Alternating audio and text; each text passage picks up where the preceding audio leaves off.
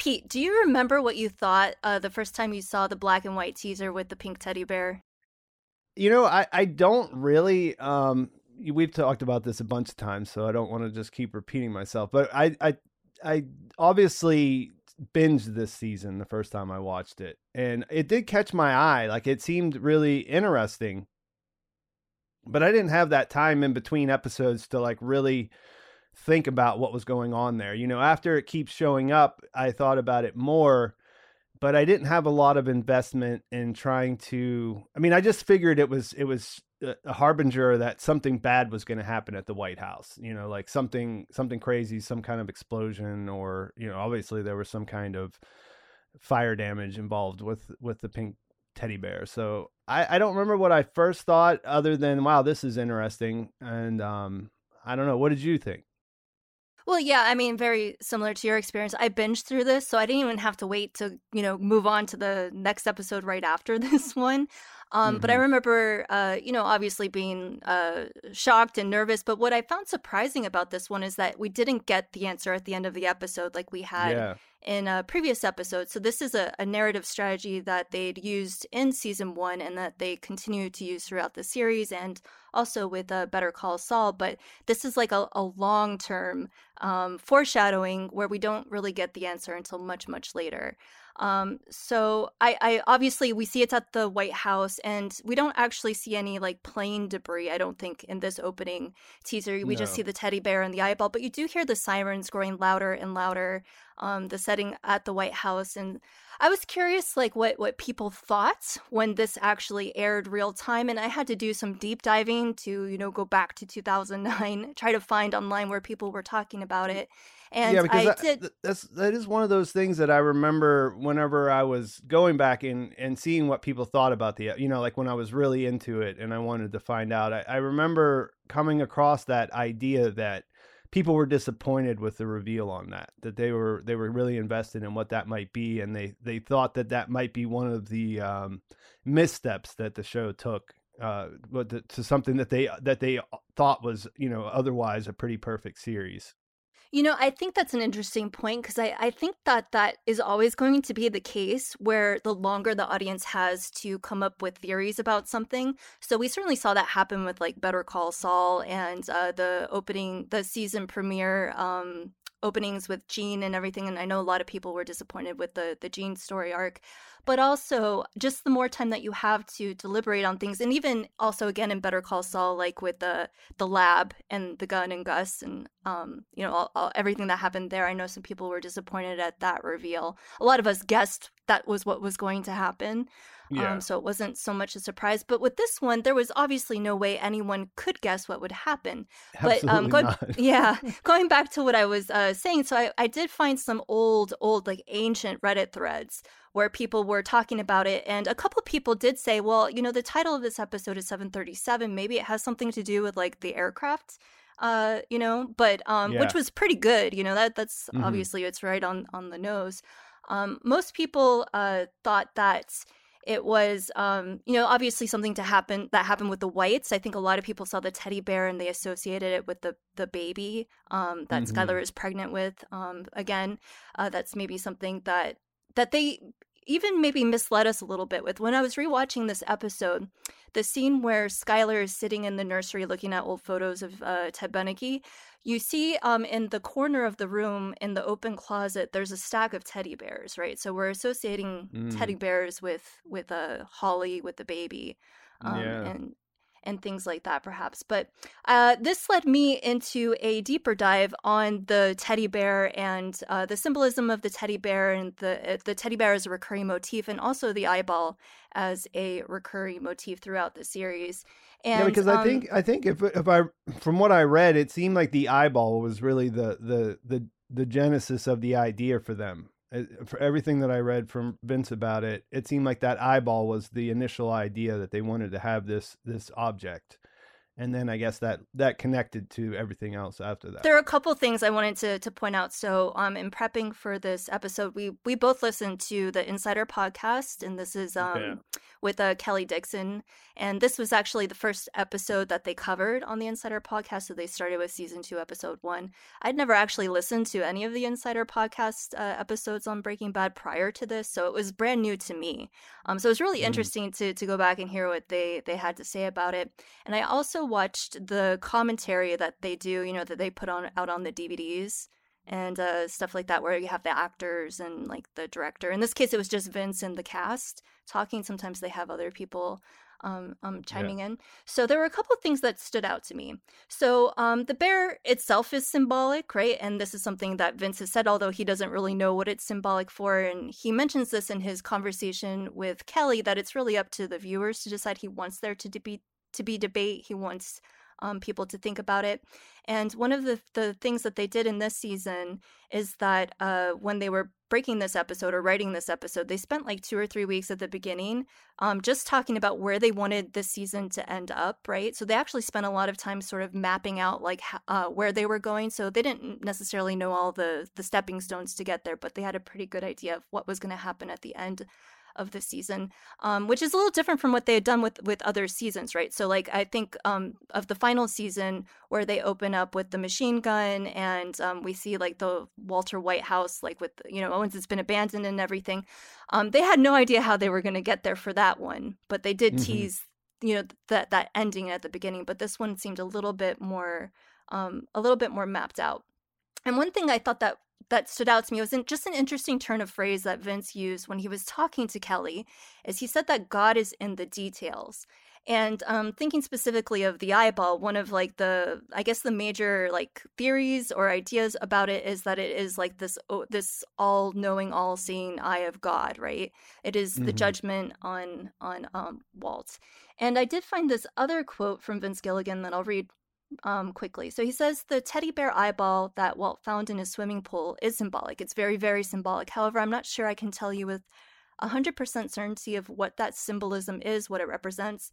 On the face of it, we were coming up with that eye as an image. It probably represented some form of the eye of the universe, the eye of God, uh, the eye of morality. Um, I suppose judging Walter White. And so, uh, symbolism like the eyeball, I'm not sure what it means to me completely, but I'm always interested in hearing what it means to viewers of the show. I guess if you're going to hold my feet to the fire, uh, what it means to me is the eye of God on Walt, right?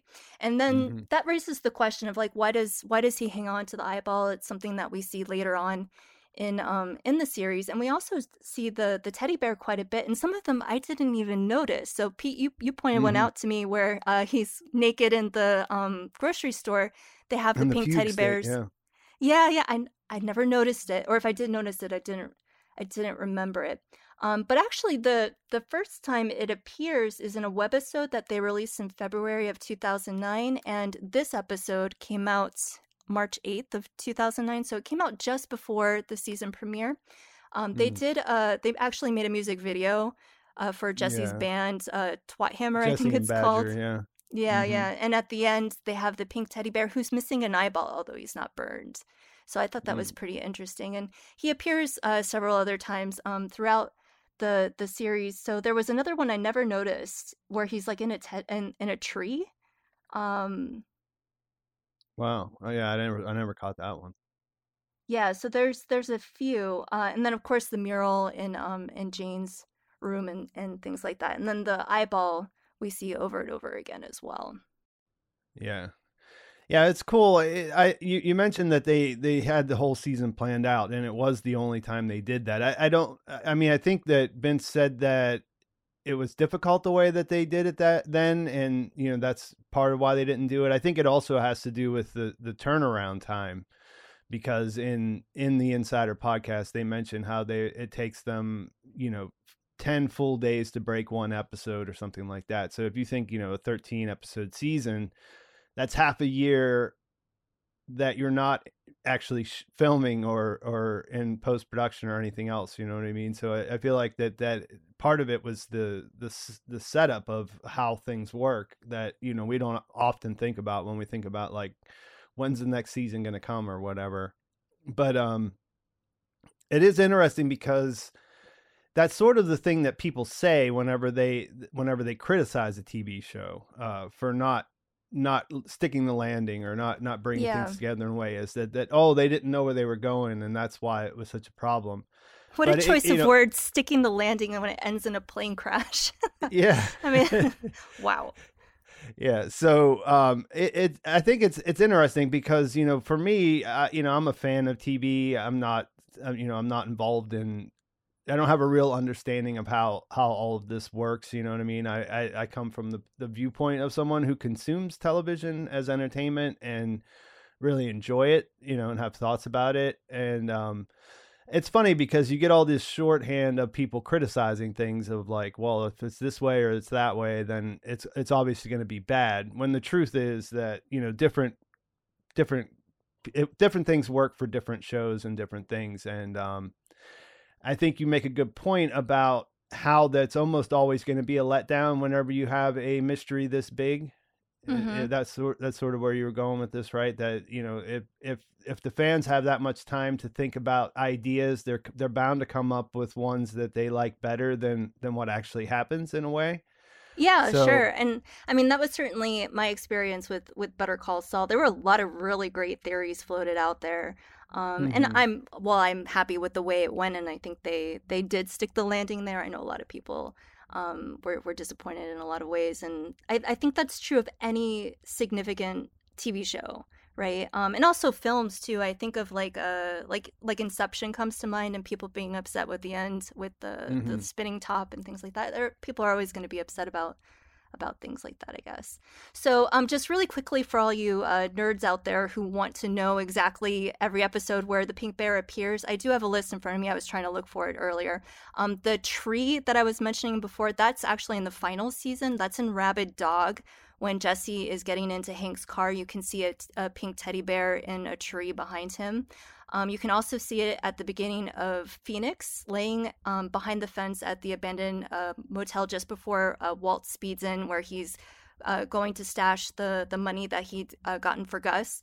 And um, then, of course, in this season, in season two, we see the teddy bear in all these black and white opens um, in all the episodes that spell out the hidden meeting, hidden meaning in the mm-hmm. the season 737 then um, down which is uh, episode 4 over episode 10 and then abq which is uh, the season finale episode 13 and then uh, the eyeball we see um, up through season 4 so certainly in uh, season uh, 3 um, he finds the the eyeball walt finds the eyeball in the pool and uh, the filter and he decides to keep it and then in um, Horse Without a Name or Caballo Sin Nombre, episode two, uh, that's when the cousins come in, the Salamanca cousins come in and they um, they find it on the bed. And then in uh, season four, Box Cutter, Skyler finds it in the drawer while she is searching Walt's house when she fakes uh, yeah. an asthma attack to gain entry. Yeah, I, I really thought that was it, it, regardless of anything else. I, I think it's it's mysterious and and that's fun um, as long as you don't let it as long as you don't let it hurt your feelings at the end, you know, and which is hard. I'm not I'm not criticizing anyone who gets disappointed for that, but it, it is fun to try to guess at what what's going on. And I did think that the the that that was really cool how the titles actually work to to tell you what's going to happen uh, at the end of the season. Like I think that's fantastic. Yeah, yeah, agreed. And I think the eyeball is is the first of many. I don't know if I would call it a MacGuffin necessarily, but this um technique, right, where like these objects seem to have significance, but they don't actually further the plot in any meaningful way. But I really do like what what Vince says about this being like the the eye of God, um, and that is the judgment um upon Walt, and we start to really really start to see some of the consequences of his actions.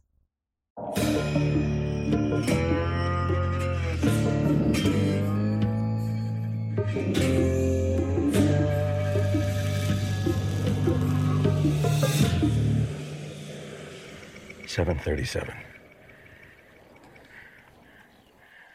Seven hundred and thirty-seven thousand dollars. That's what I need. That is what I need.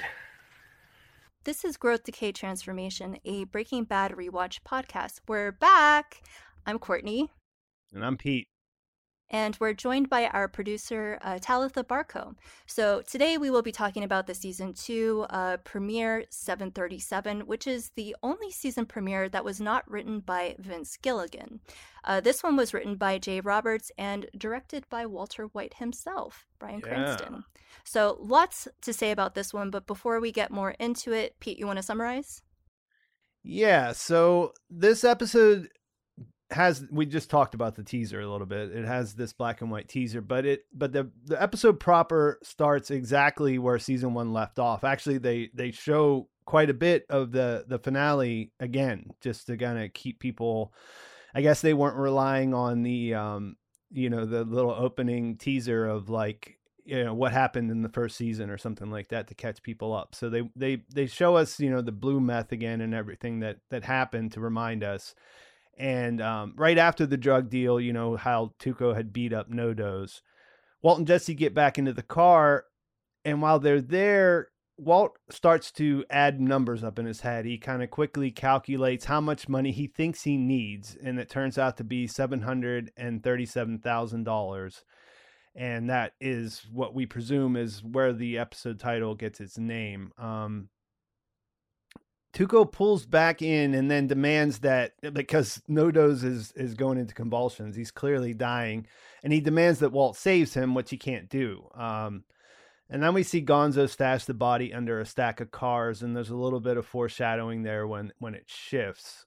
Uh, at home, Walt tries to force himself on Skyler until she yells at him to stop. He sort of comes in. He's he's in he's spaced out, and um, whenever he goes to her, he sort of uh, gets excited, and then that goes badly uh, for everyone involved. Jesse buys a gun, and Marie keeps trying to get in touch with Skyler because she won't pick up when she calls. And you know, Skyler's still upset about the the shoplifting and that she won't apologize. Hank and Gomez watch the surveillance footage where they see um, them steal the methylamine and look pretty pretty funny in the process. Outside of his house, when Walt's pulling into the driveway, he thinks he sees one of Tuco's henchmen parked down the street, and he gets paranoid. He's Jesse had already been getting paranoid. He bought the gun, and now Walt was getting on board with that too. So he proposes to Jesse that they should try to poison him with ricin. Then we see Hank stopping at to talk to Skyler to try to get her to talk to Marie, and this sets her off, and she has a pretty major breakdown and gets off a much needed rant in that process. And then we see Hank call Walt to kind of cover that up or try to explain to him what he did. And um, we're see them they're they're built they're making the the ricin at that time, and um, he, shoots them a photograph of the crime scene where he where they see Gonzo and No-Doze, and that makes Walt and Jesse think that Tuco is cleaning the house. He's gone to uh, kill all the witnesses, which would include them. So they go into a panic. Walt takes Jesse's gun and goes home, and he finds Skyler in the bathtub, relaxing and wanting to have a conversation. As they start to have that, he sees headlights pull up in the driveway, and when he goes outside, he finds Jesse's there being held at gunpoint by Tuco, who demands that he gets in. So, what was your overall impressions about this, Courtney? Yeah, wow. So this is a, a pretty solid season premiere. And while I was just listening to you um, do your, your recap, Pete, I, it occurred to me like how, like you, you mentioned how they begin um, the episode proper by rehashing the end of the season one um, premiere or finale, sorry, the season one finale. And um, they they may have done that not just to remind viewers, but I was also considering how like they actually ended up changing a lot of what happened in the story because remember the writers' strike forced them to end early. So I was thinking as you were saying that I was like, man, you know, I bet you if they knew this was the direction they were going, a better season one finale actually would have been ending like with Tuco coming back with No-Doze and then watching him beat Yeah. him to death because like wow, that would have really stressed us all out at the end of that. This is something we I guess we can get into it now quickly because what what this brings to mind to me is the the beginning of season 2 of Better Call Saul also where they where they famously changed the direction that they were going to go with J- with Jimmy driving away they did the exact same thing in Better Call Saul and and I think you're right I think that that is is the is the case is that Raymond Cruz wasn't eh, because of his other his other show that he was on. He wasn't really into committing for the whole season of season two, so they had to sort of deal with that. Like he also said that it was really difficult to play the character, which Mhm. may, meant that they had to to do that. And I think that is absolutely correct. That that um, you know, they the reason why they open it that way is because they did change the story, and I also agree that you're right that that would have made a better ending if they would have had that that same cliffhanger at the end of the season instead of him just driving away. Yeah, and and uh, bef- I'm going to tell you my impressions briefly in in just a Yeah. second. Um, but uh, one other thing I just wanted to mention really quickly while you were talking about um this sort of like for like uh I guess opportunity or coincidence or like other things happening in the in the real world that influenced the direction of the show. So you just mentioned Raymond Cruz like having to um I think he was on the closer, I think it was called the Yeah. series and um couldn't be available for some episodes and then certainly when uh uh, uh, Bob Odenkirk wasn't available. Um, they brought in Jonathan Banks as um, as the cleaner uh, later this season. But Mhm. um, also something that I learned watching the commentary was this was the last episode that they shot in Jesse's house because the homeowner at the time sold the house, so they no longer had access to this house. So that forced them to um, come up with this whole story, this whole plot with his parents, and them Yeah. forcing him out, sort of thing. And um, that reminded me of something we talked about last season, where I was like, wait a minute, how can he sell the house when he doesn't own it? And apparently, they didn't know that this was going to be a storyline. um, so they Yeah. did what they they had to do. Um, and uh, certainly, like I, I don't know, I, I couldn't find anything to verify like whether they knew Jane was going to be a part of this story. I mean, obviously, like they had an idea of what was going to happen at the end of the season, and we know by the end of the season that the plane crash um, at the beginning was caused by Jane's distraught dad, right? Who is this air Mhm. traffic controller. So I don't. I wonder if like they they had that already in the cards, like an idea that Jesse is going to move into a new place where the girl next door is this love interest. So again, it's it's really fun to to think about all these things and how much um, real world events influence and and shape and and maneuver them in interesting ways. Take a break, wander around in a fugue state. We'll be right back. Tight, tight, tight. We're back with more GDT. And interestingly, right now, as of uh, today, or um, May 3rd, when we're recording this, there is another writer's strike happening right now. Yeah. And Mhm. um, Vince Gilligan is currently writing his new TV show starring Rhea Seehorn. So I'm, I was I couldn't help but wonder, like, I wonder if this is going to influence or change the way they go about writing that show. But okay, we're way off, uh, way off um uh topic here so let me let me go back here i'll be brief so um i already mentioned the cold open right and it's a, a cold open that foreshadows events that happened not just uh, later in this uh, season but it's also the first time that we see it of uh, foreshadow something more than just what happens at the end of an episode so Yeah. but there are a lot of episodes uh, moments of foreshadowing in this episode some that i never caught before previously like the um better call saul commercial that Yeah. uh, walt sees i never noticed that before Yeah. um, me maybe neither. Yeah maybe i'm dumb but it was really cool to actually go back. I'm like no way there's saul this early.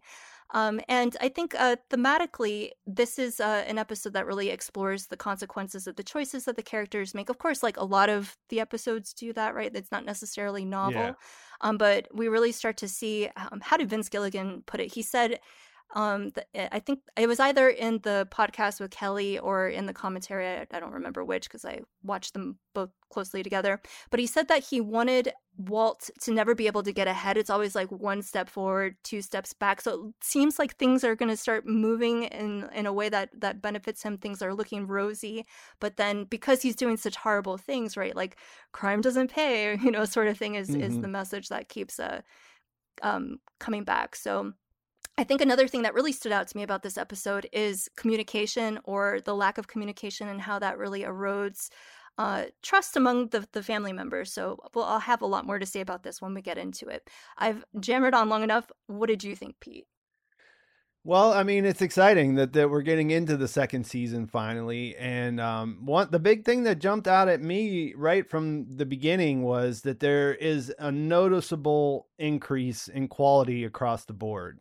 Um, Yes. It's sort of like season one was cinematic compared to other TV shows at that time, while season two is just flat out cinematic. You know what I mean? They're not. It's it. It's not just in in relation to other TV shows. It just looks amazing, and um, it's not that they fundamentally changed anything. It's still the same show, but everything is just a little bit better. And this is something that continues throughout the series. I think they constantly improve as they go. And you know, things they get better at what they're doing. They have uh, more more leeway to to really do things. They know what works. But um, I think in a way that this feels like the first episode that looks like Breaking Bad the way I remembered it. Um, I, I think season one was great. I think that they did a lot of really great stuff with you know limited uh, resources, and it's kind of in a way like you know we talked about a lot when we went through there. It's kind of like a, a you know this really great performance of Bryan Cranston with all this other stuff around him. Um, you know that's what really stands out is is is the character of Walt and there's so much there's like in seeing this first episode and, and really looking at it closely there's a lot of different stuff that that jumps out and it, it's exciting you know what I mean? Um, there's big improvements in the way that Hank is portrayed how he fits into the story. Uh, you see a small shift in the POV that goes away from Walt a little bit towards Skyler and you know this teaser that you mentioned and i'm sure that we'll get into even more in a little while you know it, it was a it, it it does it, it promises something in a way that like this is a you know it's a different way to set up the season and that's exciting because they're you know they're not they didn't say okay well we we we had some some real you know that we had we had a, a, surprising amount of success with the first season so we don't want to we don't want to change anything up. We want to just stick to what we know you know. I think that that there just shows that there's a lot of um there's a lot of promise in the way that they're they're putting things together. And you know there's just two things more to say about that before we get into the actual thing. And the you just mentioned before about you didn't hear the better call saul thing. I didn't either but I never even thought of the fact that this is in black and white and it and it shifts the color Mm-hmm. and how and you know what I mean? Like I never made the connection between that and the Gene scenes in Better Call Saul. Um which is is like I said maybe I'm a little bit dim too there uh and second the the thing that was crazy to me when I watched it this time was how the sound design worked and how that really like they really use that in a way that you don't necessarily think of like i don't think of anyways when i think of tv you know it, it's sort of a an afterthought in a way and so like i you know it really stood out to me the way that the sound comes in with those there's just almost like still shots of like um you know the the the thing hanging in the backyard the the wind chime and the uh slug on the wall all these different things. And um it made me really pay attention to to that throughout the episode. And it and it's impressive you know i hadn't realized what an integral part of the show that was the sound design so that's something i'm looking forward to exploring throughout the rest of the series that's a lot but i mean i guess that's that's kind of where i'm at is there more that we need to say about the cold open do you think well just one other thing about it is um the the importance of objects, right? And so I, I kind of already talked a little bit about this, like both the bear and the Aya's motifs, but also like other objects in the show. So I was thinking back to how um, the series began. The pilot opened, and we see the pair of khakis floating in the wind, Yeah. and then here we get the the eyeball um, turns over, and uh, Bryan Cranston actually talked about how they they shot that, and it, they had the eyeball on microfilaments, and they had people like pulling it so that it would turn over at just the right spot, and they actually had um a scuba team underwater doing the photography of the bear that they had weighted down with um with a sandbag. So, but you were just talking about like the snail on the wall, the wind chimes, and things like that. So, this attention to to these details, I think, is again um, part of the visual language of the show that you were you were talking about. That this really feels like a Breaking Bad episode, and um, also with uh, Better Call Saul, one of the strategies that they did here was with black and white is forecasting the future, right? So usually Yeah. when shows or movies use black and white, it's to show the past, but in this case, they used it to show what happens in the future, which I think is is a an interesting strategy. It's not something that they continued with because, like at the end of um, the series, when they do that uh, opening teaser or opening scene with um with uh, Walt going home at the beginning of season five. That's in color, I believe. I could be remembering that wrong. Pretty sure it's in color when he walks in. And, yeah. Um, the kids are skating in the pool and stuff like that, and he goes and uh, retrieves the the ricin, which is another thing I wanted to to talk about. So the ricin um, and thinking about uh, objects and importance.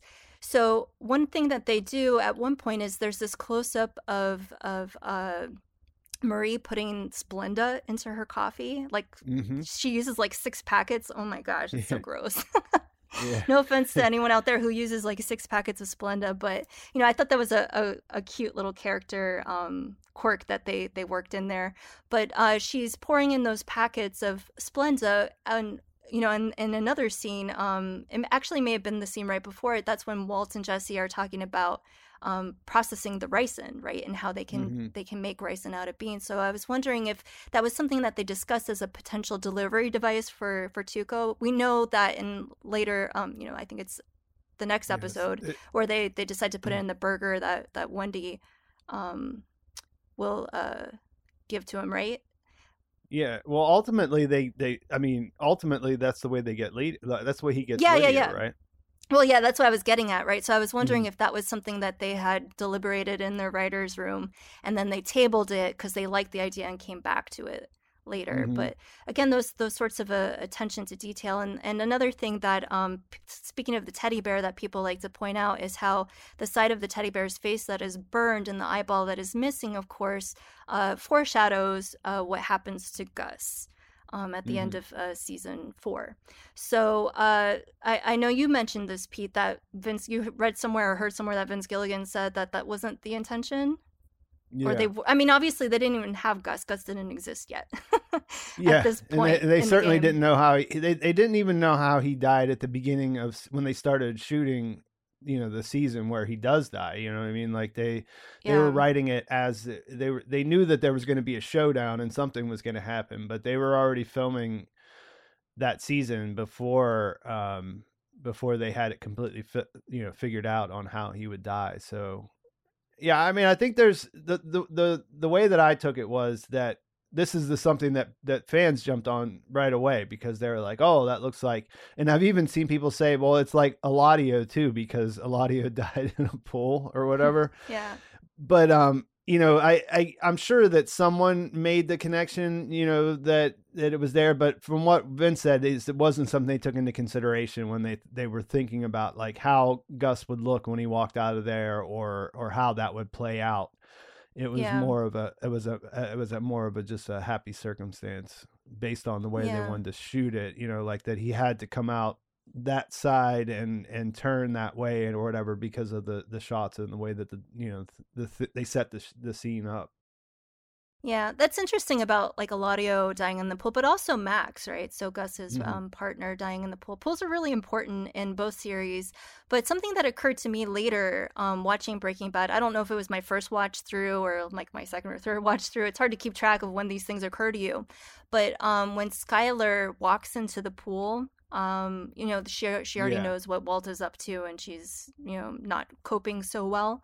Um, Hmm. that kind of reminded me of, of, of the teddy bear. And I know one of the, the popular theories about the teddy bear is this loss of innocence. And I mean, that's pretty obvious, right? Like, I mean, presumably the teddy bear belonged to a child aboard the Wayfarer flight that crashed um, as as a result of Walt's, uh, uh, you know, actions, right? It's an indirect um, thing, but it's like it's like a domino effect, right? Like he does, he decides to make meth, and then ultimately that uh, leads to this uh, this this thing happening, this horrible thing happening.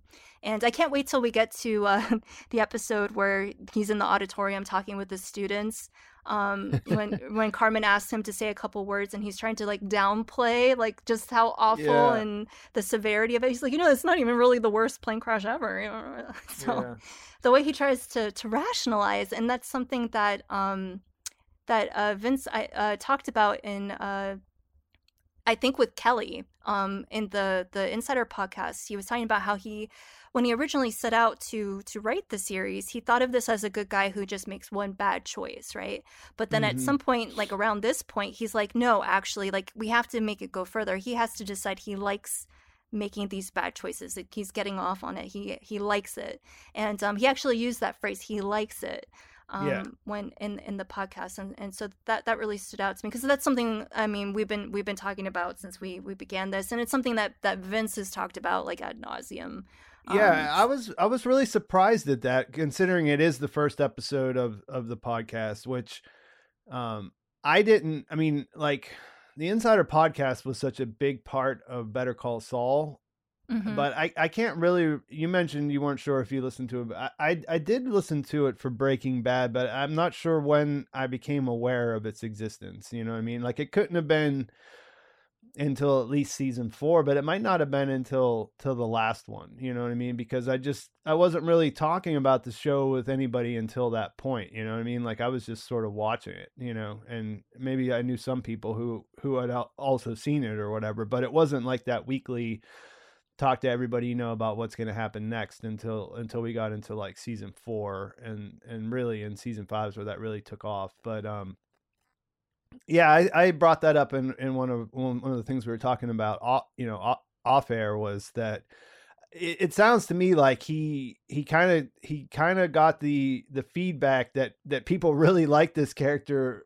Walter White and they were really rooting for him and that he might be wanting to right from that first episode of the Insider podcast uh you know temper people's expectations about like what was going on you know what I mean yeah, um, like he's and- and I- actually a bad guy at this point. Yeah. he's making harmful. yeah like he yeah he explicitly says like this is a show about turning a good guy into a bad guy which you kind of knew i mean that was his pitch the whole mr chips and the scarface thing or whatever but like um you know you it the way that it came off and and and as you pointed out like he he that that specific thing that he added there and then we we talked about a lot when jim was on when we were watching um doing gray matter um the idea that he had an out and he had Mhm. a he had a he, he there's something more to it that that keeps him in it you know like that's that's there but you really don't discover that until much much later at least i didn't when the first time i watched it so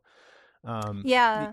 Well, certainly with I think with Jane, right? And this Yeah. this uh, episode really foreshadows the devastation that he has wrought with um with all of the the choices that that he ends up making um from from here on out and um a lot of interesting stuff happening in that relationship with Jesse right where Jesse is like the more rational logical person about like uh dealing with someone like Tuco like what did you expect would happen?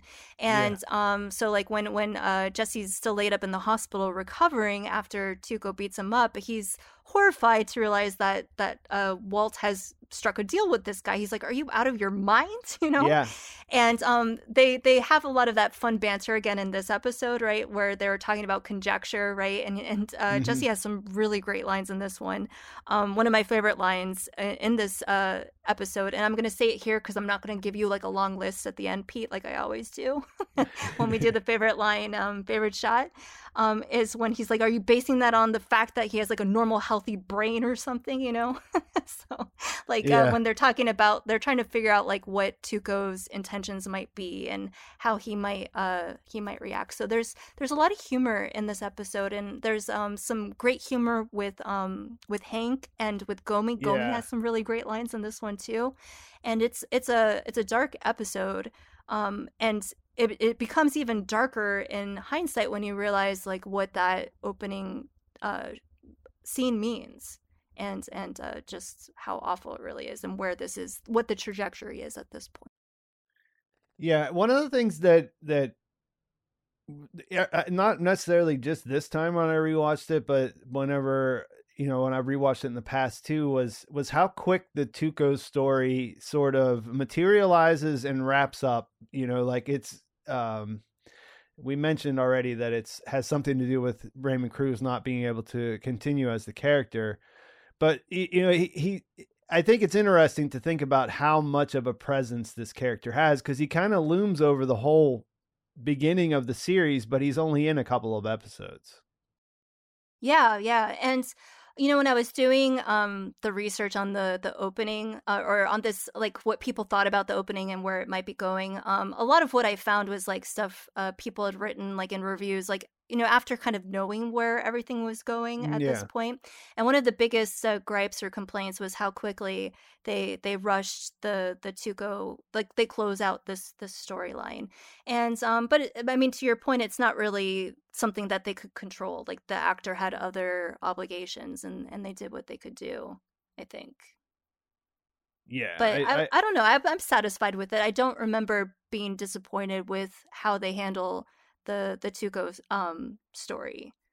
No, I, I didn't either. I, I thought it was it was super intense. Like my whole point here is that I thought it lasted much longer because it, it's just like it makes a huge impression, you know. Like I, I don't remember thinking like, oh, I want this guy to be around longer necessarily. Uh, you know, I was I was I was, you know, rooting for for Walt and Jesse to to get that 707 737,000 and walk away from the drug game forever. Like that would have been fine with me. Yeah, yeah, uh, but it was never gonna end. never gonna end that way. yeah, that's of course.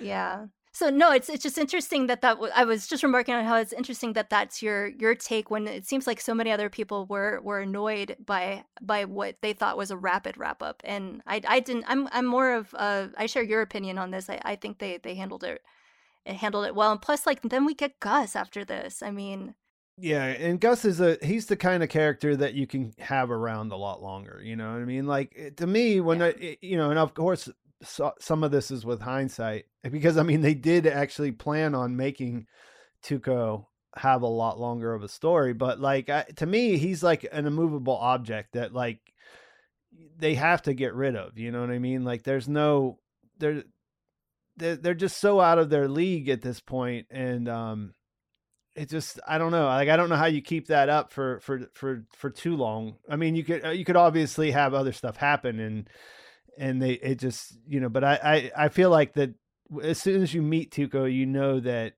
inevitably he's going to have he's not going to be able to be someone you can work with in the long term, right? Yeah, definitely. And that's something I really appreciate that they return to or explore further in, in Better Call Saul. Um, right. And so, like, how they were able, again, because the actor um, didn't want to keep doing it, or his wife didn't want him to keep doing it. He doesn't like the character who would. He's awful, right? Um, he may have had other commitments or something like that, but he did come back for Better Call Saul. But again, they had to figure out how they could get rid of him, and um, so they had him get arrested, right? And that that got him um, out of the storyline. And then, of course, uh, they were able to then bring in Lalo, right? So like Tuco's exit always Mhm. seems to bring in another really Yeah. great villain into yeah, into the and, series. and he, I mean, he's a, he's an amazing. It, the the the performance is so physical, it's crazy. Like you know what I mean? Like he's doing this, and I think it works really well in the background there because this is like super pure methamphetamine. Like it's a it's a Mhm. nasty nasty drug, right? And they're they're introducing a version of it that nobody's really had access to before if you think about like you know the in in world like what what's happening. And um you give it to this really unhinged guy in the first place and then like i mean just think about the like the the, the what he does like as he's going through this just one like one minute scene here or like you know whenever he brings out one of the things that jumped out of me on the rewatch was the way he drops No-Doze's body after he pulls him oh out yeah, of the car. Yeah. he's he's holding a grown man up like he's a, like he's a piece of paper or something you know what i mean? He just drops him like it, it's nothing. I mean all of that is very physical you know? Yeah, it is. And and speaking of that scenes, uh, of when I was watching the commentary, um, uh, Vince asked Bryan how they how they did that, and apparently they had the actor who played No-Doze wearing like um like a metal like corset almost right that would Uh-huh. protect all his vital organs because they really dropped him. yeah and um, it's clear they they, managed, did yeah, they managed not to injure him in this one, but uh, they did. Uh, um, Anna Gunn, who plays Skyler, got got pretty seriously hurt while uh, filming this um, this episode, and they talked about the rape scene, and that's how Bryan Cranston described it um, when he comes back after he's left the junkyard with Jesse. They've just witnessed, uh, you know, Tuco murder No-Doze, beat him to death. And um, so he's all shaken up, and he walks into the kitchen, and uh, he fi- or yeah, he walks into the kitchen, and then Skyler's in the back, um, putting on her lotion and stuff. And another thing I didn't know, um, by the way, is that close up of the pregnant belly is actually a real pregnant belly. It's not Anna Gunn's, but it's Betsy Brandt who plays Marie, who was Yeah. pregnant for the entirety of of season two, which I had no idea. Talk about the the magic of filmmaking. They she said that they hid her behind a lot of bags and stuff like that. Yeah, Um, I, I, once I read read that, whenever I was doing my research for this, I noticed it, it's pretty noticeable the way that they shoot her. You know, but like, yeah, I never knew that before. I, I, I no never knew it, so I'm going to be paying attention going forward uh, to to see um because I never noticed they they hit it they handled that really really well. And Yeah, interestingly, a, it's not for, the for a quick quick reference, if you go back and watch the one where she's talking on the phone, it's it's it's super obvious, like the way that that whole scene is set up, how they're trying to make her look belly, yeah. natural, doing whatever she's doing, but not not see her her whole profile of what what she looks like. Yeah. And it wouldn't be the it's not the first time that Vince Gilligan had to find out ways uh, to write around a pregnant actress. So for the X-Files uh, geeks out there, you'll know that Gillian Anderson um, fell pregnant pretty early on in the in the series. Um, and so that's when she gets abducted by aliens.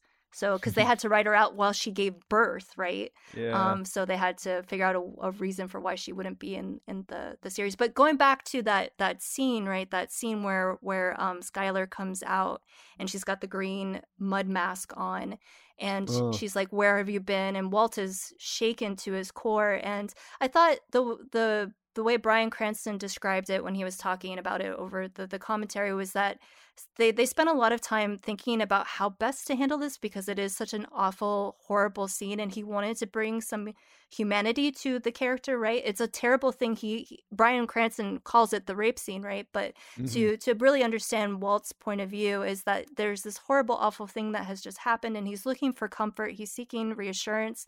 He can't tell her what he's been up- to, and then she's like, "Where have you been?" And he, it's it's he didn't say this, but the, I've always interpreted like the sort of arousal and the sex is like he's kind of getting off on things, but um, but uh, Bryan said it like he's it's he's it's misplaced, just overwrought feelings, right? Like it just turns into into this uh this arousal. But anyway, um what I wanted to say about this is this is when uh, Anna Gunn actually got hurt. So they blocked it out. So they planned like how they were going to move around the kitchen and what they were going to do, but they didn't actually rehearse it before filming because they wanted it to feel more raw and rough.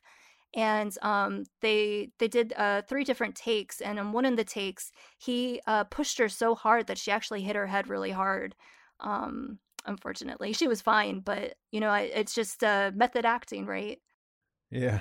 Well, I, you know, I taught, I said how I was um was really paying attention to the sound, and the there's a there's an awful sound there whenever she whenever she hits the um refrigerator.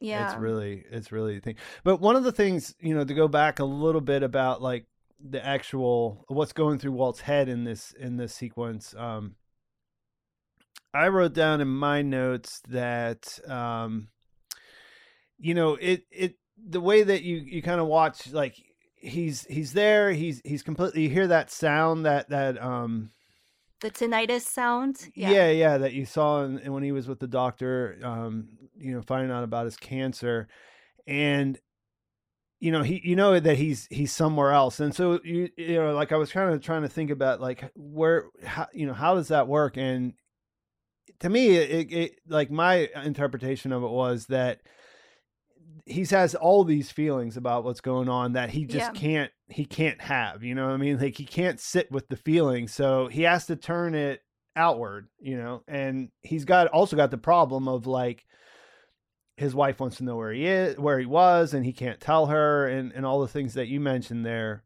And and then i think it's you know where it's really effective is you know well one it it it, it um it escalates things you know? Before we saw this obviously in the first season where they you know they're having sex in the Aztek outside the the uh But also hi- in the high school. pilot, right? When um Yeah, at the yeah. end where she asks where he's been, and that's how he silences her. He comes Right, up behind right. her and starts kissing her. But yeah, to your point, I, I read it this scene very much the same way, right? Like I don't actually think he was turned on by what just happened to him.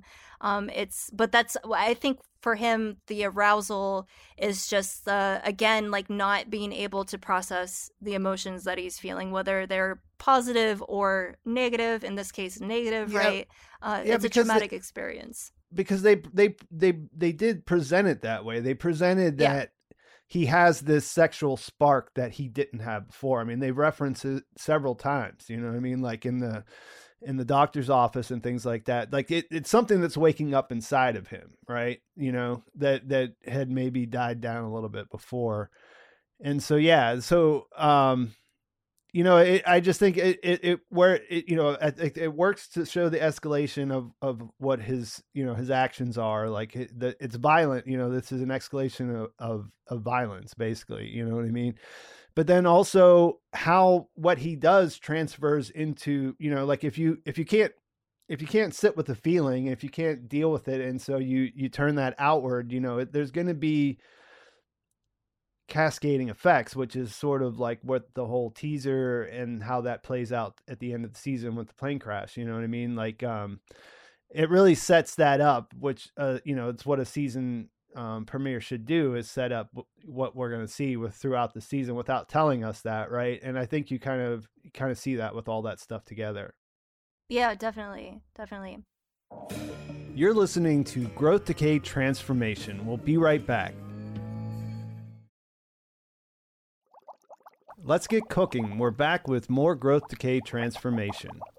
So you you were just talking about violence, right? And that was again um, something that really stood out to me in, in this in this uh, episode. So there's a lot of violence in the series as a whole, but in this one we see varying de- yeah we see varying degrees of violence, right? So um, the teddy bear being burned is you know obviously symbolic of some sort of violence being visited upon that poor little pink teddy bear.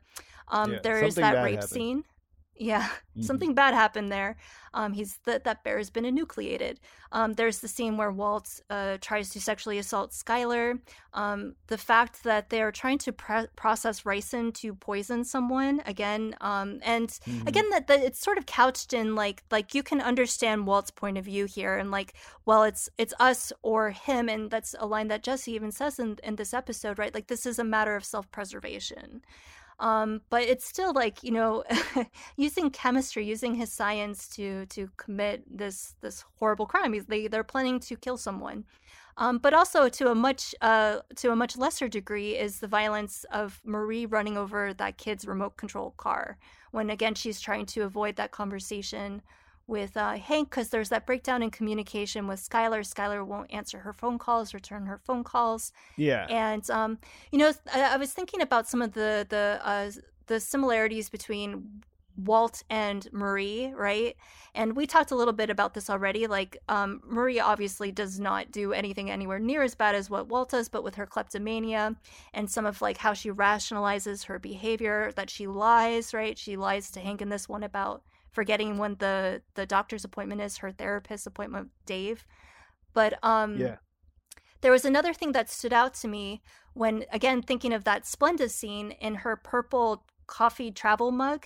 It's uh, from her business. She's a, a radio- radiologist, radiographer, and Mhm. uh, I think the name of the the the um the office is Kleinman's, and so it's got like this little dancing skeleton, and it says Kleinman's, we see right through you, and I thought that we see right through you again is like kind of like that's the eyeball, right? So it's uh this this eye of God is seeing what everyone is is doing, right? So there is this uh I don't know if you want to think of it as as a, a moral judgment or something like that. It it could also even be like the eye of the viewer. Who knows what it really means? But I just I thought that was an interesting choice. Of course, like we see right through you is to to indicate an X-ray. That's why the skeleton is there. But I was thinking of it also and how it turned how that relates to the eye of of the teddy bear and this this um eye of God maybe. Yeah, and it's interesting about intent too, because when Marie runs over the kid's remote control car, she does that absolutely on purpose. Oh yeah, what I she mean? does. Like that, it's not like uh, it might have been a thing that happens in the in the moment. You know what I mean? Like the the opportunity presents itself, but like she was annoyed by what was happening. She was annoyed by this little kid being there driving the car around, and so she Mhm. ran it over.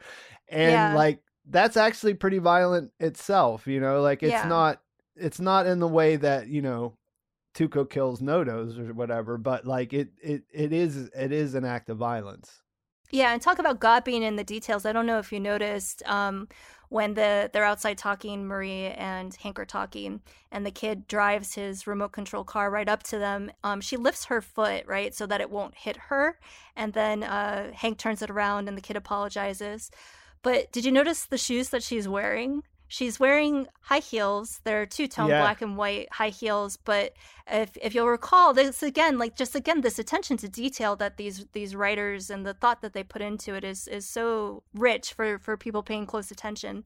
You'll recall Uh-huh. that in the previous season, um, she's wearing these white shoes that she hates, that she thinks makes her look like she works in like a nursing home or something like that. And then that's when we first see her steal when she goes into that shoe store and she um, trades out a pair of heels for those sneakers. Now, these aren't the same shoes, but presumably, maybe this is another pair that she she lifted. So, or at least it's meant to recall that moment, right? Like if you're paying attention, you're like, oh yeah, she Mhm. steals high heels and she doesn't wear her ner- or she she stole a pair of high heels at some point and isn't wearing her her new nursing shoes anymore. So again, it we're being reminded visually of of her crime, and of course that's something they're talking about, uh, the the kleptomania thing, and that's why she's in therapy to begin with. So I just I love the details in this show. Like it really rewards you for paying really close attention.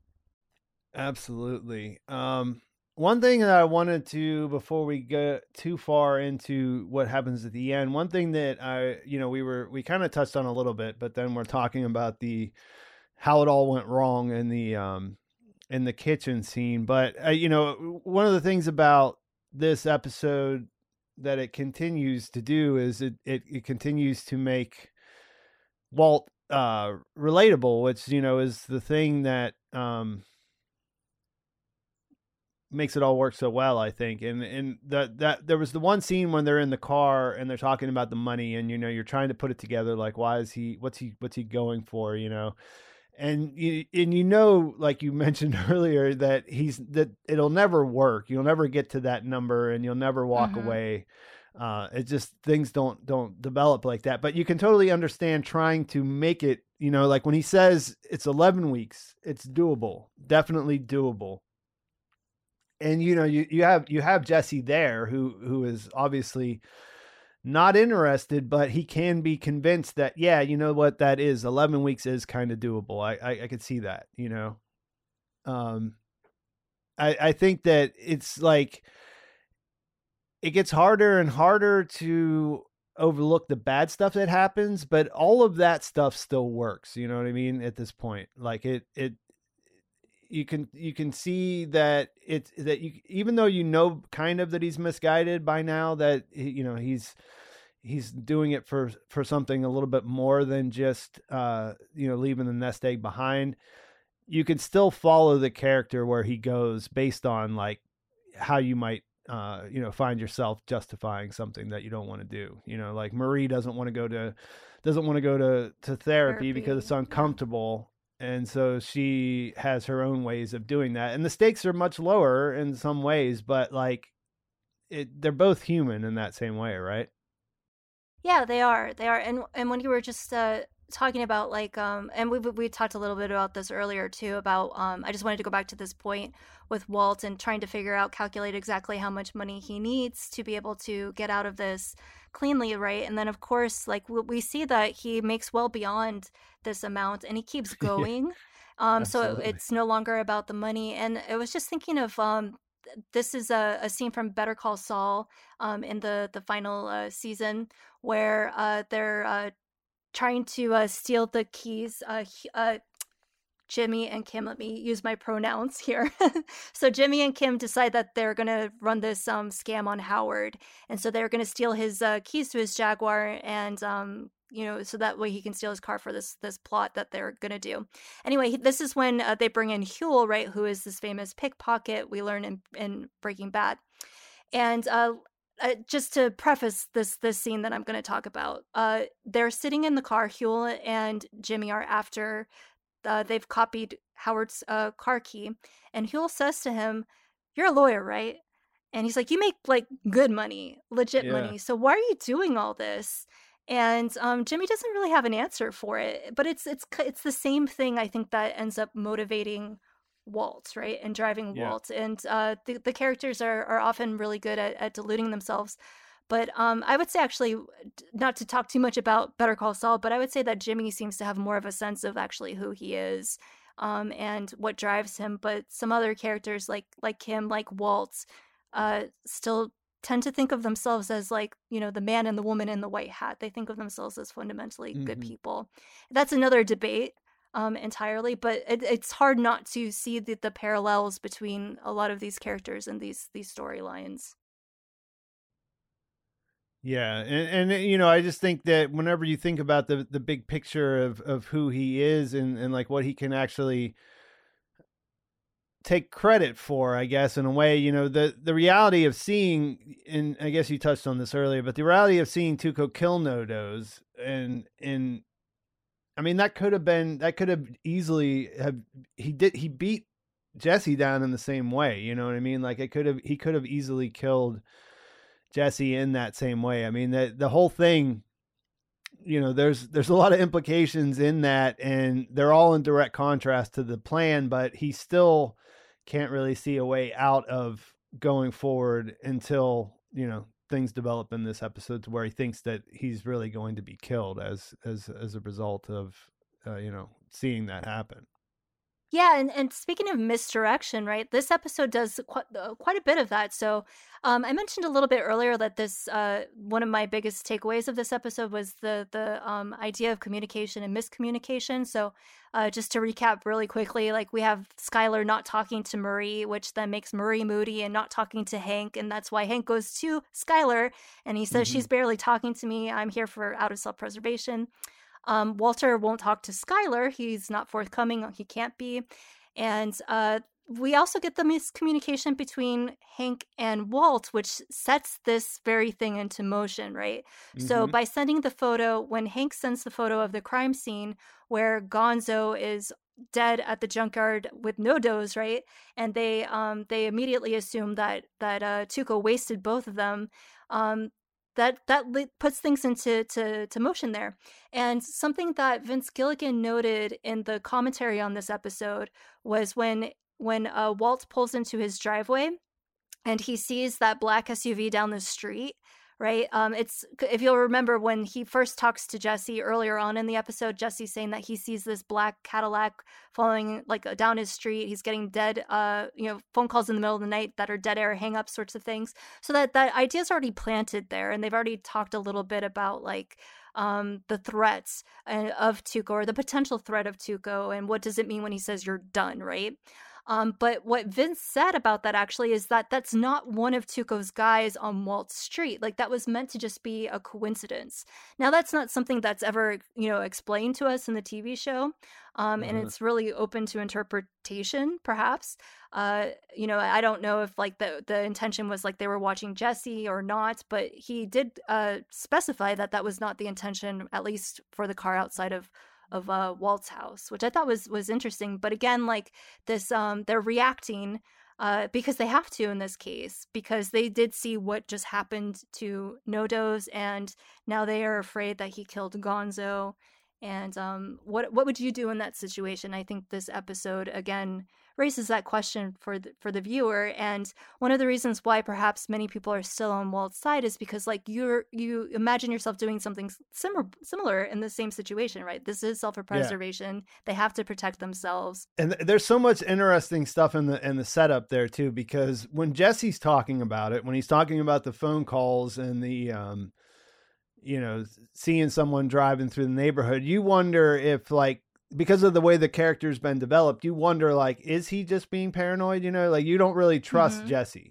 You know, because you think, yeah, well, maybe he was smoking. yeah. yeah, maybe he was smoking. maybe he was seeing stuff. I mean, he saw the the uh, the bikers showing up at his front door when that was really Mormons and all that kind of stuff. So, it, it, it does say a lot about how they develop these two characters that even though he's telling even though he has legitimate concerns he's saying them to walt. And walt of course walt doesn't really pay that much attention to him because he knows he's uh you know he's unreliable um in in that way uh but then also you have hank and and and gomi watching the the thing and coming up with the idea of like you know they they got book learning but no st- street smarts or street skills or however they say it right? Mm-hmm. so so you know you they, they call attention to the idea of like what that is. And then you know by the time you see that you're not you're not super you're not super concerned at the car. Like it, that it's one of i like this is one of my favorite shots in in the episode is when the the Aztek's coming down the street um because of the way it's set up because that that the SUV's there but you don't really pay attention to it you know what i mean Mhm. and then and then when Walt sees it then you think oh well it must be important because I didn't notice it at first, and it was right there the whole time. So this must be something that's going to be, be really important, and, and it is in the sense that of, of what it makes Walt think and what happened or whatever. But it turns out Yeah. that it was it wasn't uh, you know anything important. It was just Yeah, well, we see Walt almost mirror what Jesse does when he mistakes the Mormons for for bikers, like you know, peering out the window with with uh with all this paranoia. Um, actually, he's already looking out the window when he sees them come up, and that's when he flips out and, and leaves the house. Uh, Jesse does. So I, I thought that was a, a fun little callback to seeing um, what happened to Jesse and what happens now to to Walt as you know as shit gets real. You know, uh, those those consequences are starting to to come and uh, uh, something you you just mentioned about the, the conversation that um, Hank and Gomi have as they're watching the surveillance video of, of them robbing the chemical of warehouse or whatever where they get the methylamine from Walt and Jesse do. And he makes that comment. So they got book smarts, but no, you know, street smarts sort of thing. And that's something that we see play out really obviously in this episode. So, like, there, you know, Walt knows how to process ricin into this like poison, but also even in the conversation when they're, I, it's one of my favorite scenes in, in the episode. I already briefly talked about it. It's when Walt and Jesse are, are in Jesse's house and they're uh, trying to figure out what they're going to do about this. And, um, you know, they, they use the word conjecture. What is that conjecture? Um, as they're, Mhm. and it's like, again, that we've, we've talked a lot about like Walt's empirical rational brain. And it's almost like he's going about this scientifically. It's like the scientific process or the scientific method, like the conjecture is the hypothesis. But you can't really wait around to test if your hypothesis is right when uh, the the stakes are so high, right? And the stakes being high being Tuco, who is crazy and will beat people to death with his fists because that's a thing he Yeah. does, you know. And as you pointed out, right, like that could have easily have been Jesse uh, the first time he went there to try to, you know, uh, make a deal with him. And Yeah, he actually liked exactly the No same. Dose. Yeah, No Yeah. Dose is actually his friend, and we, we see what he Uh-huh. does to him. So, you he's know, he's angry uh, at him. He's angry at him because he doesn't know how to take a beating. yeah, he starts beating the corpse. It's crazy. Yeah. Yeah.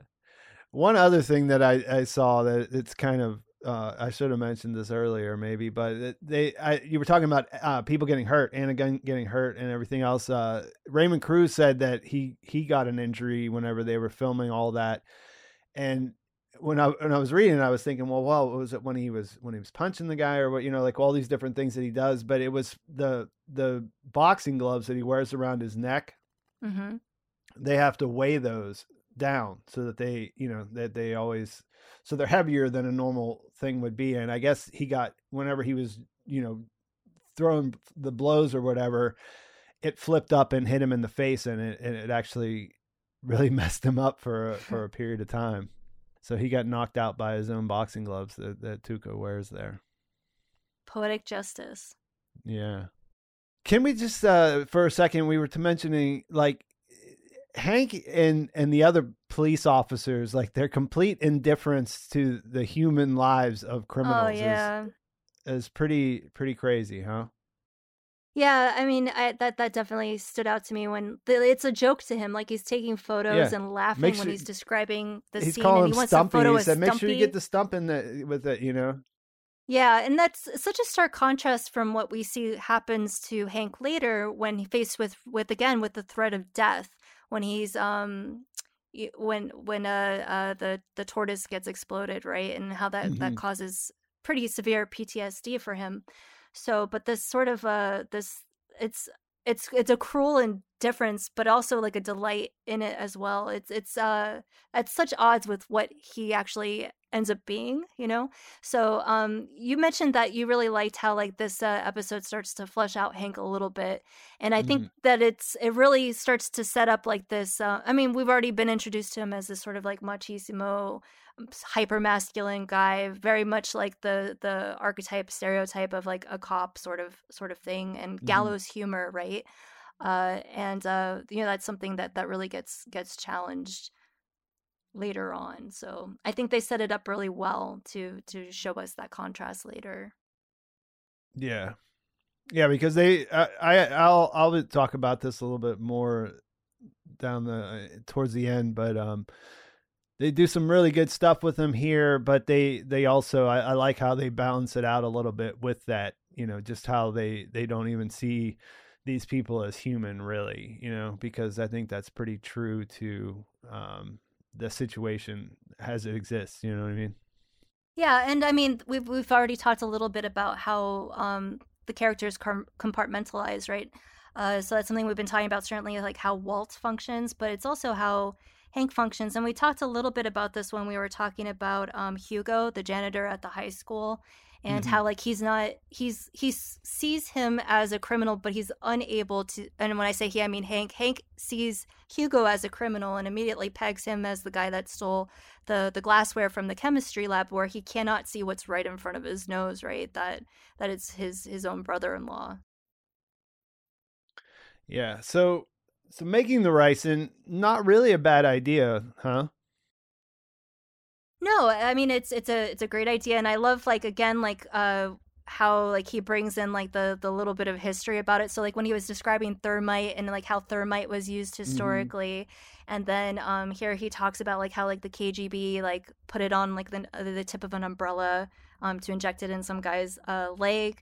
So it seems like the the very kind of thing that like someone like Walt would know, right? Like this is Mhm. you know this is his field of expertise, chemistry, and learning about it. Um, and uh, there there are several other points throughout the series where he has this like sort of gruesome knowledge about how chemistry has been used, how science has been used. So I mean, it is it is smart, right? Like this is his wheelhouse. This is his area of expertise, and we see it in the very first episode. Like he knows what will happen when um, he creates the phosphine gas in the RV that yeah. uh, ends up killing um, Emilio, right? And uh, knocks Crazy Eight out. Yeah, I, I I thought that one of the more um I, I thought as far as like the big picture stuff, I thought that the one of the more effective scenes here too is whenever he he you know, whenever Jesse shows him the gun.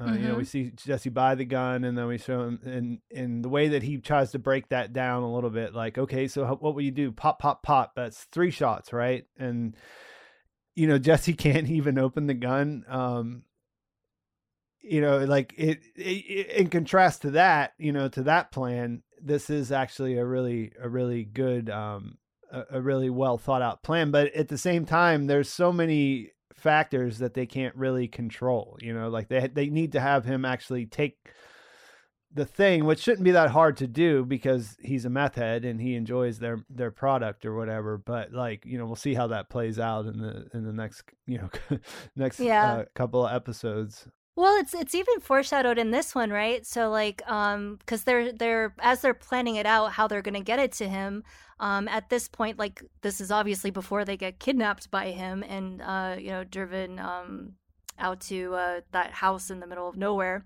Uh the the idea is that they're going to make one last deal with him and say that it's a new uh like a new formula or something that they have and because he likes to sample the the, the product that, that's how they'll get him to snort it um, and Jesse's like, well, what's new about it? What are we going to say? So Jesse's like thinking strategically, like, let's have a plan for how to proceed when this happens.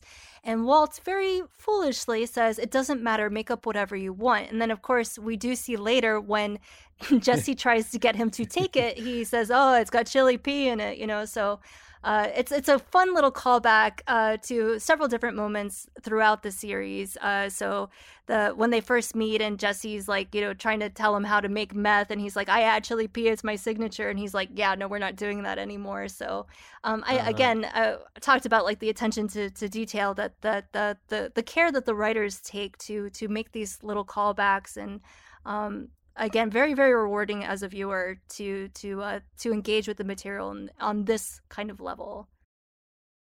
Yeah i i like the i like the use of we'll just put a pin in that then um, yeah. the way that they the way that jesse adopted it by the end of the episode too to um you know showing that you know obviously you know walt takes control and and he's the one he sees it like as he's the one who has all the best ideas but yeah, it's, it's a pretty obvious omission, like you know, to what not, to not have it figured out and to leave that part up to chance, which you know, like you just mentioned, goes wrong anyway. Yeah, and, you know? and uh, the the let's put a pin in that again.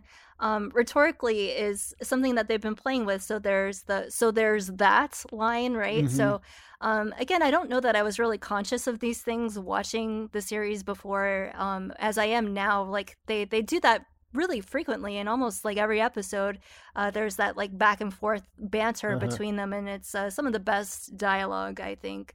Not just yeah. in the series but like in any tv show. The the dialogue between walt and jesse is so good. It's really fun to go back and and rewatch it. It's still funny yeah. you know? It still holds up. It still it still makes me laugh.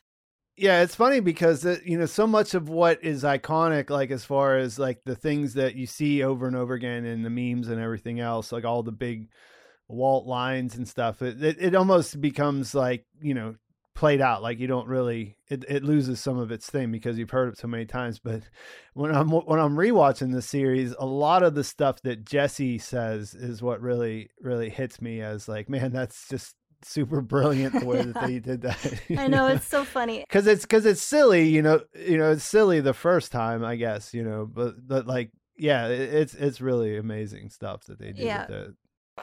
Don't forget your pants. We'll be back after this short break. Fire up the RV. We're back with more growth, decay, transformation. This is probably a good time to transition to favorite line and favorite shot.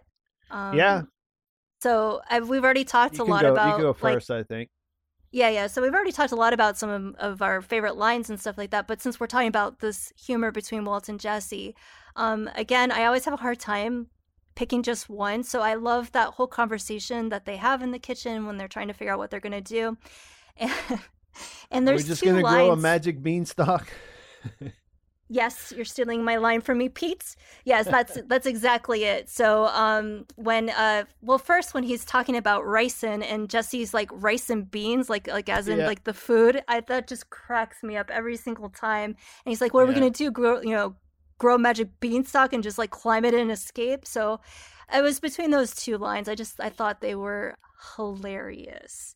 So uh, what about you? What was what was your favorite line in this one? Yeah, I I I went a different way. Like as far as Jesse and like I figured that um that this would be that you know we'd probably pull something from this and the the one that the one thing from there that stuck out with me on the first one was the um what does he say? I, I, have it in my notes here somewhere. Want me to take oh. a look at that utility closet? Well, that's the that's my favorite line, but that but the one that really jumped out to me that that I wrote down that I that I thought was hilarious was he says, "Don't we double our chances?" I mean, mathematically, you know, like he yeah. adds that at the end, like the obvious. Well, thing, getting like, two guns, yeah, like you yeah, get a yeah. gun.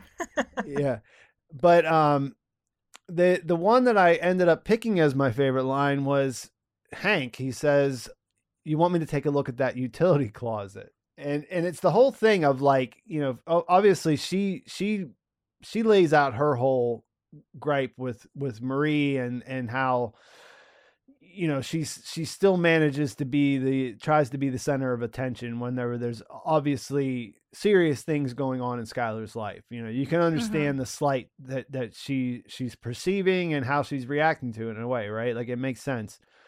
And um you know, the first part about that thing with Hank was that really awkward hug that he he gives her. like, you know what I mean? He's like, he like Yeah, reaches pat, his arms pat, out, yeah. and, and then he just gives her like little ta- like he can't embrace her at all. Like he, you know, he he wants to do something, but he he can't figure it out, and then so he just defaults to what she said was about how the uh the um the water, The water heater, heater, was yeah. was messing up their utility closet and um man i just that was just like kind of the first moment i think where i really really enjoyed hank as a character you know what i mean? Like where all that weirdness of his of of of his uh you know his attitude and the way that he he comes off or whatever like it pays off in such an, an interesting way there because it's like you know that's you know like what else can he do there? He like he doesn't he doesn't really have any skills to to navigate that so he just sort of goes back to what what he's you know what he knows yeah well whatever. it's i i love that moment and um when when i was trying to think of favorite shots that one occurred to me because it's just so funny the humor in that particular scene so first when like he sits down in the rocking chair and then um Yeah. he's like why don't we sit down? And she's like well i don't know hank is this going to be about marie. And then he stands right back up. Yeah. That is It's so uncomfortable. funny. That's and that Yeah. wasn't uh that wasn't in the script. That was actually um Bryan Cranston's decision as a as a director. So that was a, a directorial choice which i thought was really good. And i love i love the scene that you're talking about where he's like do you want me to take a look at that utility closet and that awkward hug? But again it's like when you when you think of Skyler and everything she's been through, it's such a great rant. Um, I Mhm. love the the little monologue she has there when she's you know really putting into perspective like what is going on in her life, and of course she doesn't include the fact that her husband tried to rape her earlier. No. Um, you know, so like that that part's left out. But again, that juxtaposition of the two the two moments where the men in her life are are physical with her. One is violent, right? Um, that scene Uh-huh. in the kitchen, and then there's this this really uh, tender one where he wants to comfort but doesn't know how. So again, thinking of like communication and and in this case like a, a physical expression of like wanting to comfort, wanting comfort. Uh, in in the case of Walt and uh, and and Hank here, um, again, it it really I think nice nicely juxtaposes those two characters too, specifically Walt and Hank, and and um, how they they treat the women in their lives. Uh, Yeah, I and- thought was was really interesting. and what I and what I was just thinking about too when you're talking about that, you know that that that communication, like what she what her rant boils down to is that she has real things Problems. going on, Yeah, and and that that those are more high stakes than what's going on with Marie, right? Like yeah, obviously Marie's got problems like you know she's stealing stuff and she can't stop there's obviously some some kind of compulsion going on there and like it's a real problem. But in in comparison to what's going on from Skyler's point of view not knowing the whole picture right um hmm it it doesn't it doesn't add up and and it and it, what's really interesting about that to me is that's the same thing that Walt will consistently do because as we see in this episode his stakes are life and death in the way Yeah. that he sees them right so even though like Skyler has a great point and everything that she's saying makes sense i mean i, I thought like you know if you think about that that moment here when they actually start to before the car pulls up, you know, before the before he gets the call and he ignores Jesse's call and then he sees the headlights, you know, where he starts to break down and he's uh, he he looks like he might actually explain what's actually going on, right? You know, Yeah. you you- that the whole thing of that is like when you think about her whenever she she's sitting in the in the bathtub and so from her point of view she's like you know i i, I can't I don't, i'm not sure i can continue with this because uh, all of this stuff is going on all the stuff that she laid out to hank is going on and she also has this situation where her husband keeps leaving and not explaining where he's at and she has no idea what's going on right and um so that scene where she says where she's talking to him and she doesn't realize he left, you know, and she's just in the Yeah. bathtub, like going on with the thing. Like it's kind of heartbreaking in a way, you know, because it is. It's very heartbreaking because you know, again, like- she doesn't have all the context that w- that we do. Right? Yeah. she just. What would you think in her in her shoes or in her bathtub? Right. Uh, that's the that's what's that's the the setup of it is what's so heartbreaking is that like he her husband is has made these choices and he's doing these things and in his mind he's he he has to he there's no way to to to step out of it you know what i mean Mhm. and just the way that she's internalizing that because of not having all the information is is really um you know it's gripping uh, as far as television goes Yeah, yeah, and, and before we transition now into talking about our, our favorite shots, just one thing I wanted to point out that again misdirection because we we talked a little bit about that earlier. When she is sitting in the nursery, right, looking at the photos of uh, Beneke, and then Uh-huh. um, Hank walks by and taps on the window. Like I was trying to like imagine like I or remember even like what did I think that first time? Because like you know like there's this threat of Tuco lurking around and you're like oh my gosh right? So it really puts you into Walt's headspace who's paranoid who is going to be Uh-huh. coming home now and like trying to collect his family sort of thing when he walks in and he's all nervous like calling out for Skyler and and Walter Jr. right? So um man it was a really a, a frightening moment to to rewatch that. I, I forgot how much that um that actually did did jolt me. And I'm like oh Vince Gilligan I shake my fist at you. You know that was a good one. That was a good one. Again like the building up that sort of uh suspense. And um I, I have uh not that I never lacked empathy for Skyler but the the more I rewatch this series the more empathy I actually I think I have for her I'm like this poor woman. I just ugh, yeah. it's terrible. Yeah, it, it becomes pretty obvious later, you know, like just just how how her like the power situation, like the the the way that she has no power and the way that she tries to take the power back, you know what I mean?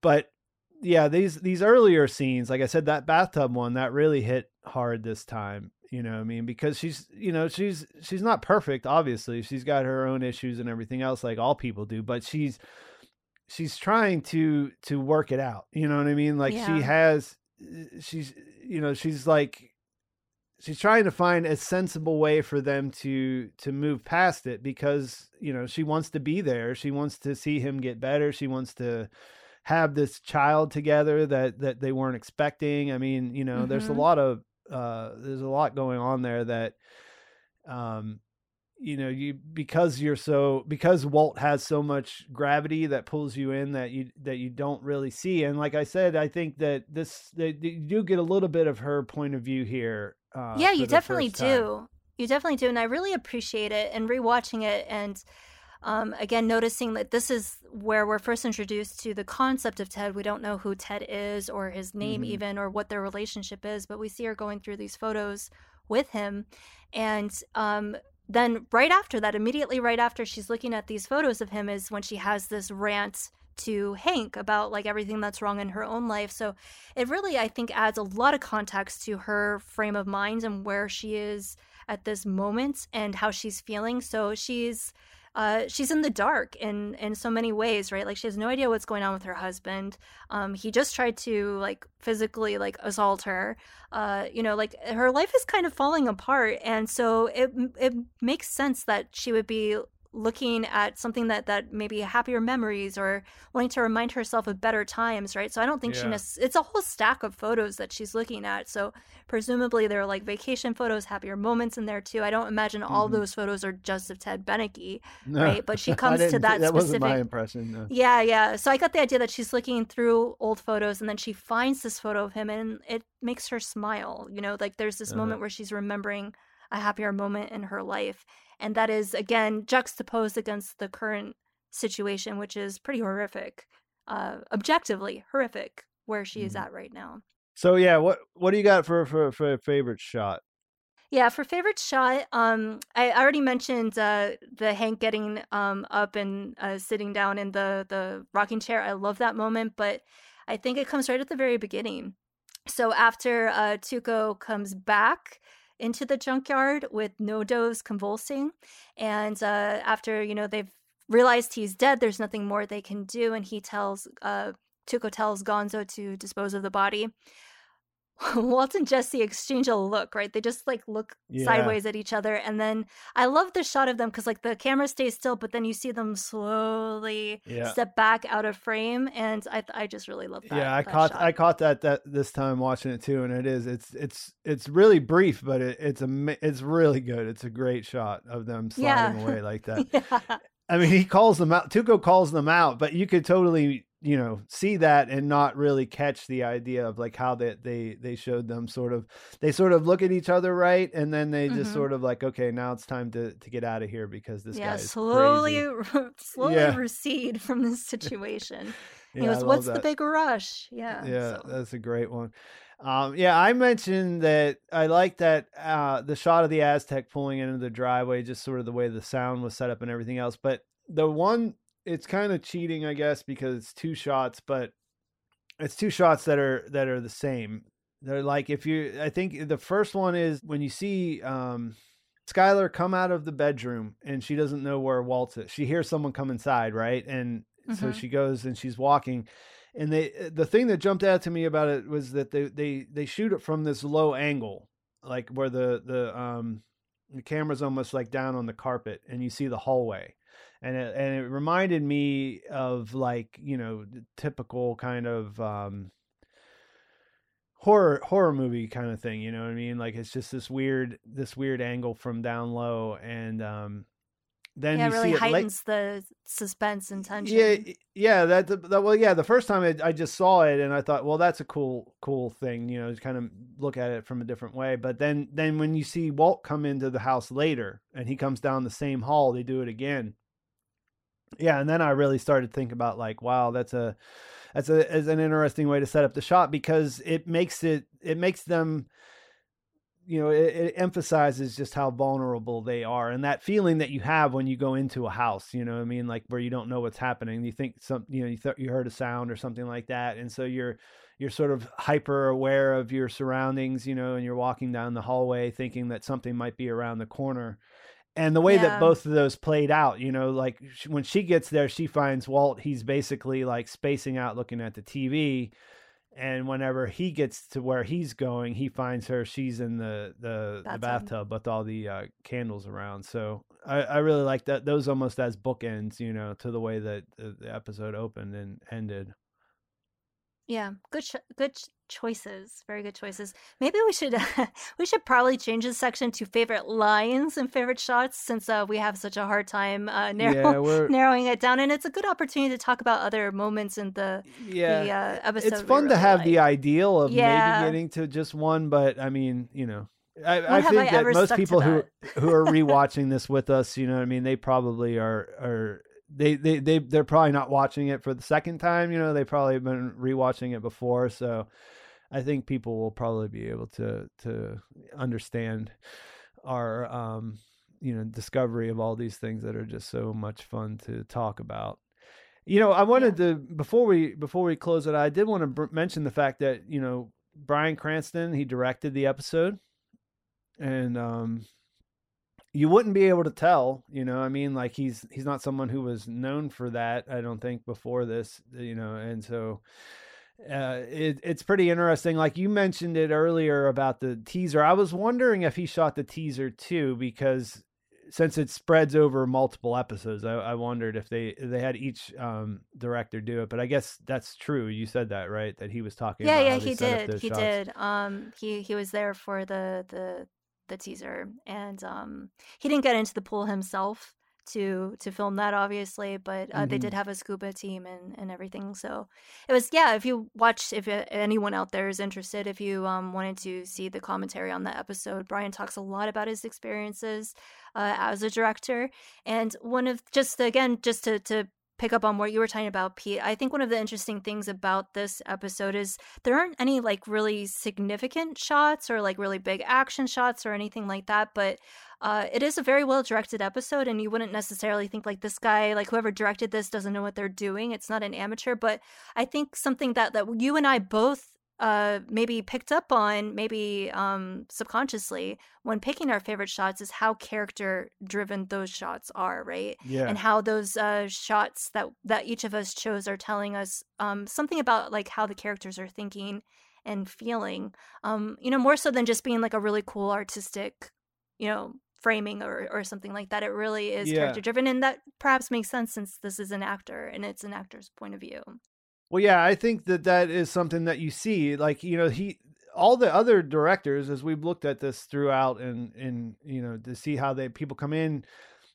they're all coming in as hired guns, really. You know what I mean? None of them are on staff. I mean, uh, Michelle MacLaren has a executive producer um, credit later on and stuff like that. You know what I mean? But like in the in the beginning, you know, you have you have the showrunner and and they hire these people to come in and um, you know the director of the f- photography stays the same throughout the season. Like that that's one of the things that that changed here is that they there was a new uh, dp uh, michael slovis who does the the rest of the series. Um, but yeah like you know that stuff's consistent but the the actual director is is someone who comes in and that it's an interesting thing that you know Bryan using Bryan Cranston here. He's someone that, as an actor, as a lead in the show, he has to know what all the different characters, you know, are thinking from episode to episode. So he's he's a lot more tuned into what what's actually happening in between, as far as their their individual characteristics than most of the people. So yeah, I thought it was funny whenever I listened to the Insider podcast. Like Vince kind of made a, a comment about like whenever your actors want to come and and do this you kind of think oh well you know like it's you know it's, it, it's a dangerous proposition maybe because if they're not uh, that much they don't have that much experience but yeah it, i think it, it really worked out well here and um, mm-hmm.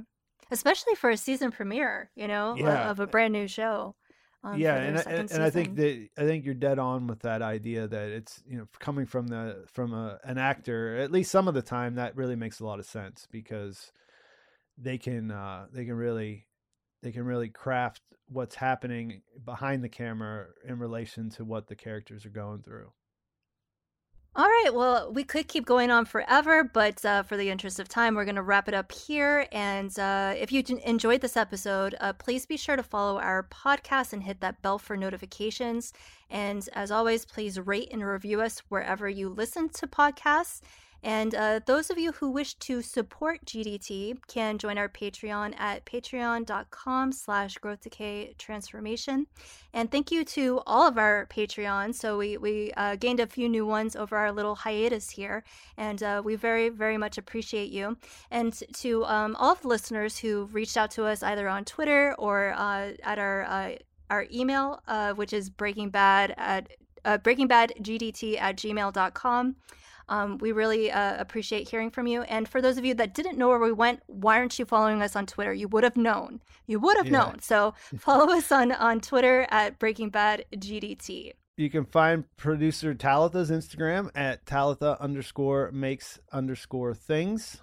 Talitha makes things. Um, we want to thank you guys for listening. Sorry about that short break. That probably won't happen again. Uh, we were still getting things together about how we can uh, you know we're we're obviously in different places and we have to schedule and it, it's not always easy based on all the other stuff and work that we do.